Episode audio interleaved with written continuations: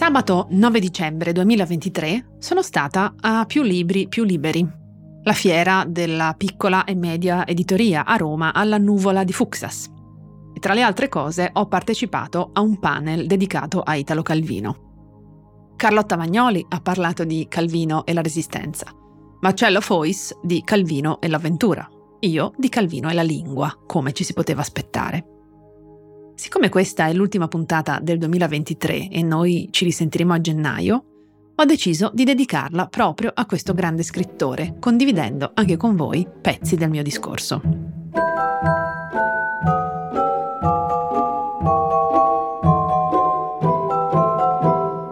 Questo è Amare Parole. Io sono Vera Gheno, sociolinguista e saluto chi mi sta ascoltando.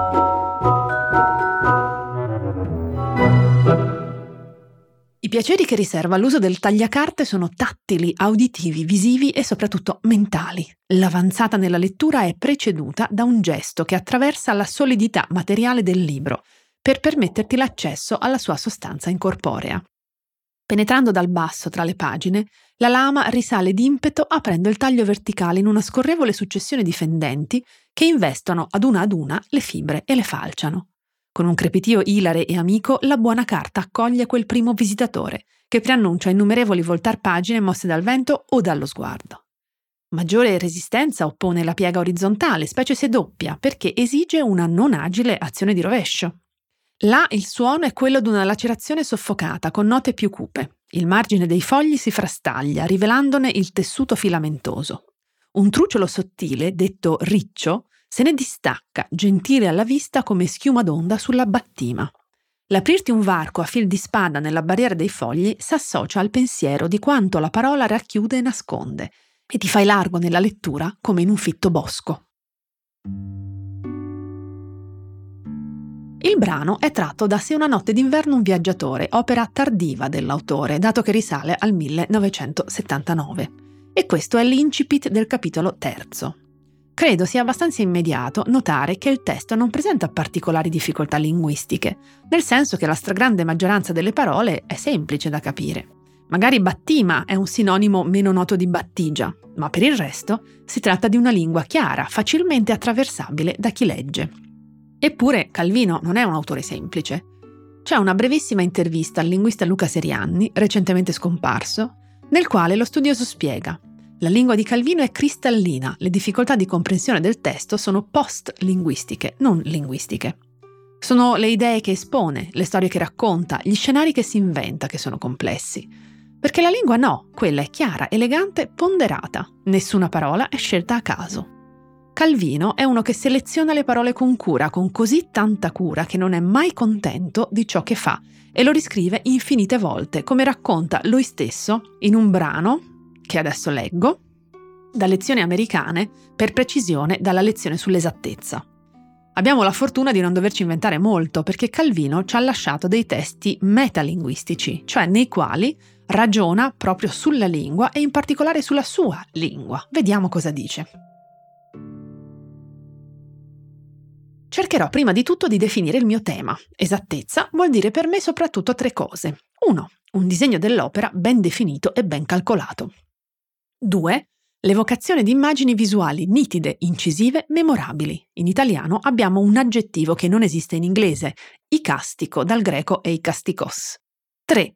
Un linguaggio il più preciso possibile come lessico e come resa delle sfumature del pensiero e dell'immaginazione. Perché sento il bisogno di difendere dei valori che a molti potranno sembrare ovvi? Credo che la mia prima spinta venga da una mia ipersensibilità o allergia, mi sembra che il linguaggio venga sempre usato in modo molto approssimativo, casuale, sbadato e ne provo un fastidio intollerabile. Non si creda che questa mia reazione corrisponda a un'intolleranza per il prossimo. Il fastidio peggiore lo provo sentendo parlare me stesso. Per questo cerco di parlare il meno possibile e se preferisco scrivere è perché scrivendo posso correggere ogni frase tante volte quanto è necessario per arrivare non dico a essere soddisfatto delle mie parole, ma almeno a eliminare le ragioni di insoddisfazione di cui posso rendermi conto. La letteratura, dico la letteratura che risponde a queste esigenze, è la terra promessa in cui il linguaggio diventa quello che veramente dovrebbe essere. Calvino dunque vede la letteratura come il contesto nel quale si può cercare di raffinare il linguaggio all'infinito e che può quindi contribuire a salvare l'umanità da questo uso approssimativo, casuale e sbadato della lingua. Siamo a metà anni Ottanta, in lezioni americane, come dicevo. Questo libro derivato dalle conferenze tenute a Harvard per il ciclo delle Norton Lectures. Un grandissimo onore poterle tenere. Calvino ne scrisse cinque di queste conferenze. La sesta è rimasta in frammenti. Abbiamo leggerezza, rapidità, esattezza, visibilità, molteplicità. Quella non scritta doveva chiamarsi, secondo le parole di Esther Calvino, consistency. Nel prosieguo del brano, l'autore spiega il suo pensiero rispetto alla situazione della lingua in generale e dice alle volte mi sembra che un'epidemia pestilenziale abbia colpito l'umanità nella facoltà che più la caratterizza, cioè l'uso della parola. Una peste del linguaggio che si manifesta come perdita di forza conoscitiva e di immediatezza, come automatismo, che tende a livellare l'espressione sulle formule più generiche, anonime, astratte, a diluire i significati, a smussare le punte espressive, a spegnere ogni scintilla che sprizzi dallo scontro delle parole con nuove circostanze.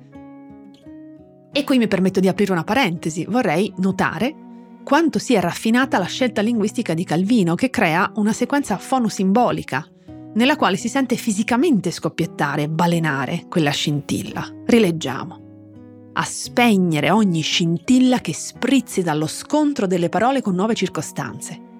Chissà quanto c'è stato Calvino a scegliere queste parole, a costruire questa frase, questo fraseggio, hm? parola per parola. Poi l'autore continua. Non mi interessa qui chiedermi se le origini di questa epidemia siano da ricercare nella politica, nell'ideologia, nell'uniformità burocratica, nell'omogeneizzazione dei mass media, nella diffusione scolastica della media cultura.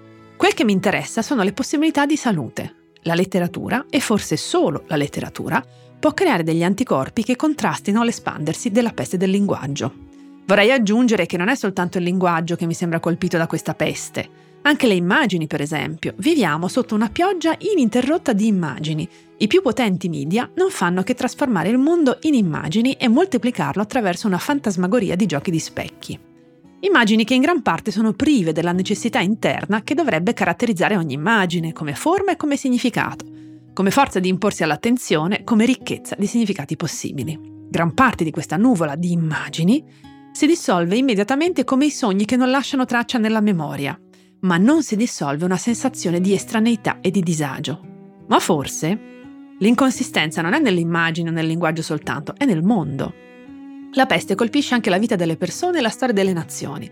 Rende tutte le storie uniformi, casuali, confuse, senza principio né fine. Il mio disagio è per la perdita di forma che constato nella vita, a cui cerco d'opporre l'unica difesa che riesco a concepire, un'idea della letteratura.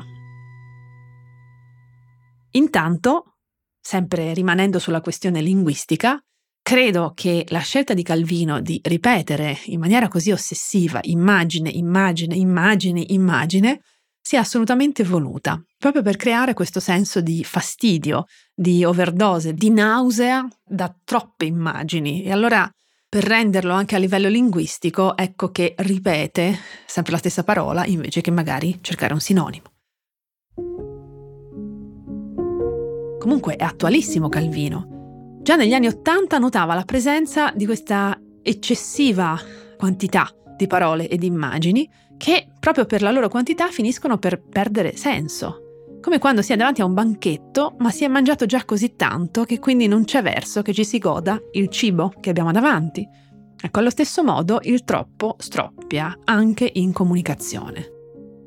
Da una parte dunque un'enorme quasi spasmodica attenzione alla lingua, soprattutto la sua lingua, dall'altra la preoccupazione per lo stato della lingua in generale, una preoccupazione che peraltro si era già concretizzata molti anni prima nel famoso pezzo sull'antilingua del brigadiere apparso sul quotidiano Il Giorno nel 1965 e pubblicato all'interno di una disputa con Pierpaolo Pasolini, di cui questo scritto rappresenta uno degli episodi. Sentiamo. Il brigadiere è davanti alla macchina da scrivere. L'interrogato, seduto davanti a lui, risponde alle domande un po' balbettando, ma attento a dire tutto quello che ha da dire nel modo più preciso e senza una parola di troppo. Stamattina presto andavo in cantina a accendere la stufa e ho trovato tutti quei fiaschi di vino dietro la cassa del carbone. Ne ho preso uno per bermelo a cena, non ne sapevo niente che la bottiglieria di sopra era stata scassinata. Intervengo con le mie parole per notare che questa potrebbe essere un'esperienza comune a molte persone, tutte quelle che si siano mai trovate a avere a che fare con l'incombenza di rendere una testimonianza. Si cercano di usare le parole più precise per descrivere nel migliore dei modi e nel modo più oggettivo quanto successo. Ma poi, continua Calvino, impassibile, il brigadiere batte veloce sui tasti la sua fedele trascrizione. Il sottoscritto, essendosi recato nelle prime ore antimeridiane nei locali dello scantinato per eseguire l'avviamento dell'impianto termico, dichiara di essere casualmente in corso nel rinvenimento di un quantitativo di prodotti vinicoli situati in posizione retrostante al recipiente adibito al contenimento del combustibile e di aver effettuato l'asportazione di uno dei detti articoli nell'intento di consumarlo durante il pasto pomeridiano, non essendo a conoscenza dell'avvenuta effrazione dell'esercizio soprastante. La stessa descrizione di prima che è passata da tre righe a sei righe. E ahimè, per quanto estremo, questo è un esempio di burocratese che riconosciamo facilmente perché fa parte della nostra esperienza di vita. Quello che descrive Calvino in questa sua finzione è vero e ci appesantisce effettivamente l'esistenza. Chi osa l'autore? Ogni giorno, soprattutto da cent'anni a questa parte, per un processo ormai automatico, centinaia di migliaia di nostri concittadini traducono mentalmente con la velocità di macchine elettroniche la lingua italiana in un'antilingua inesistente. Avvocati e funzionari, gabinetti ministeriali e consigli d'amministrazione, redazioni di giornali e di telegiornali scrivono, parlano, pensano nell'antilingua.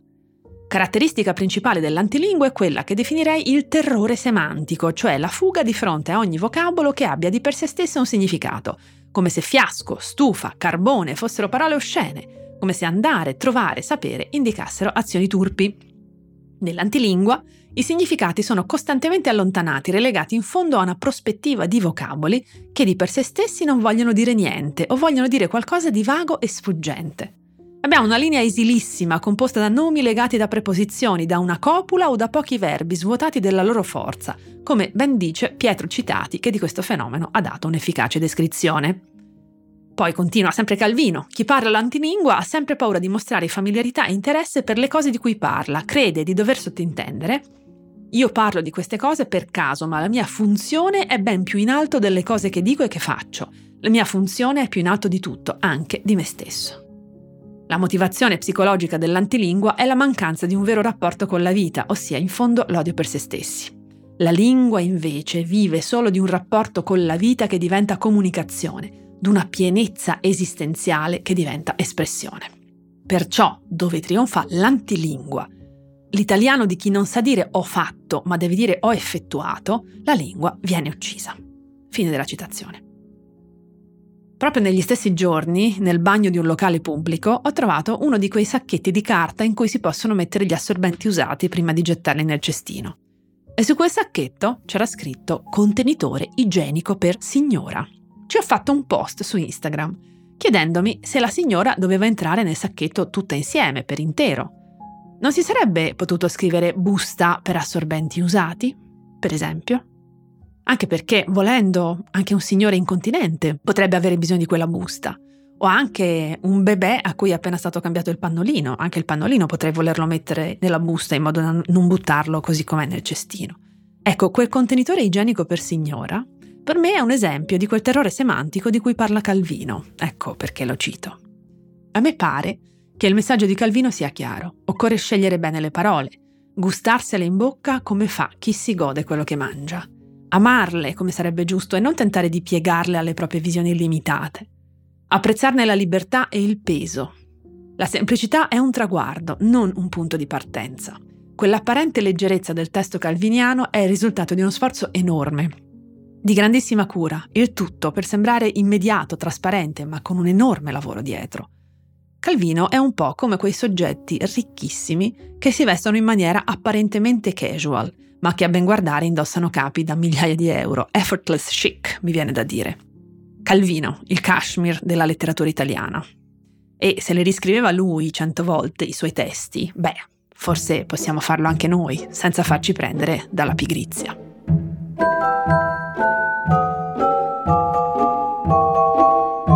Ricordo che potete scrivermi all'indirizzo amareparole-ilpost.it. Sperando che queste parole possano essersi trasformate da amare a un po' più amabili, vi saluto, vi auguro una buona fine di anno e vi aspetto al prossimo episodio a gennaio 2024.